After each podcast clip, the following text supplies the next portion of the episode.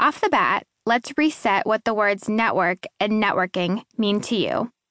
Right now, both words probably conjure up something that seems unnecessarily stressful, such as a happy hour event where everyone brings stacks of business cards and most of us want to curl up in a ball as a direct result of all the small talk awkwardness.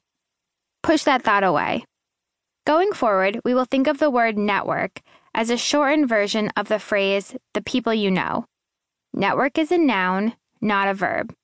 You are building your network by meeting other people, not meeting other people by networking. The former is friendly and attainable, the latter sounds like spam. Preparing for your first reach out.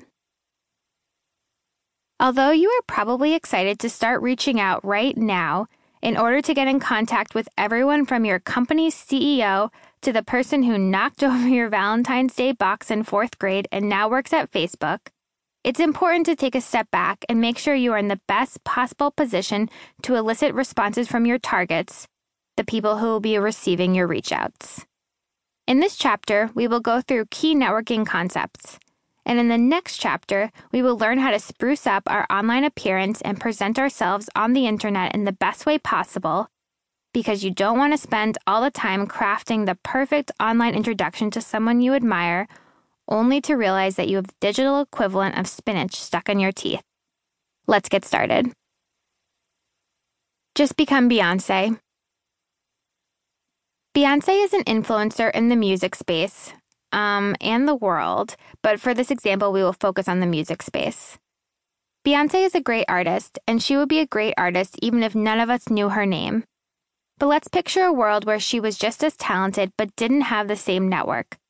In this alternate and bizarre universe, the number of people who know Beyonce and her work is too small to recommend her for high profile projects.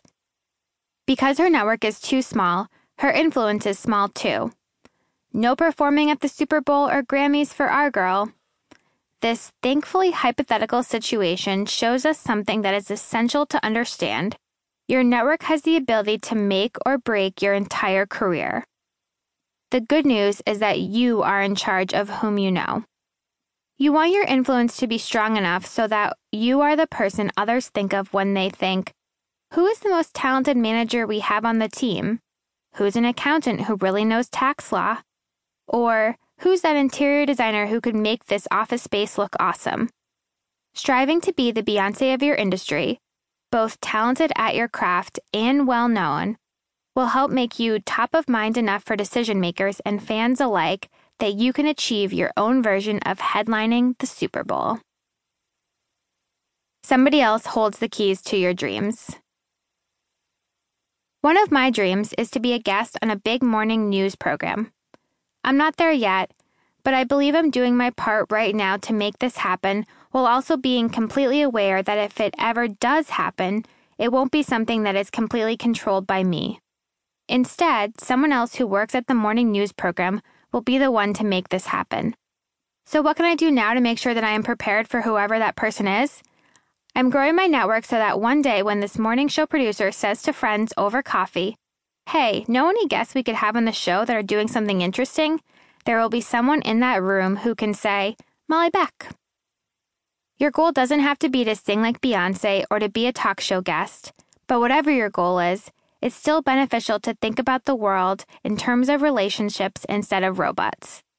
Just consider this fact if a candidate is referred to a company by a current employee instead of sending in a blind application, that candidate is hired about two thirds of the time. Other people are the ones holding so many of the keys to making your career dreams come true.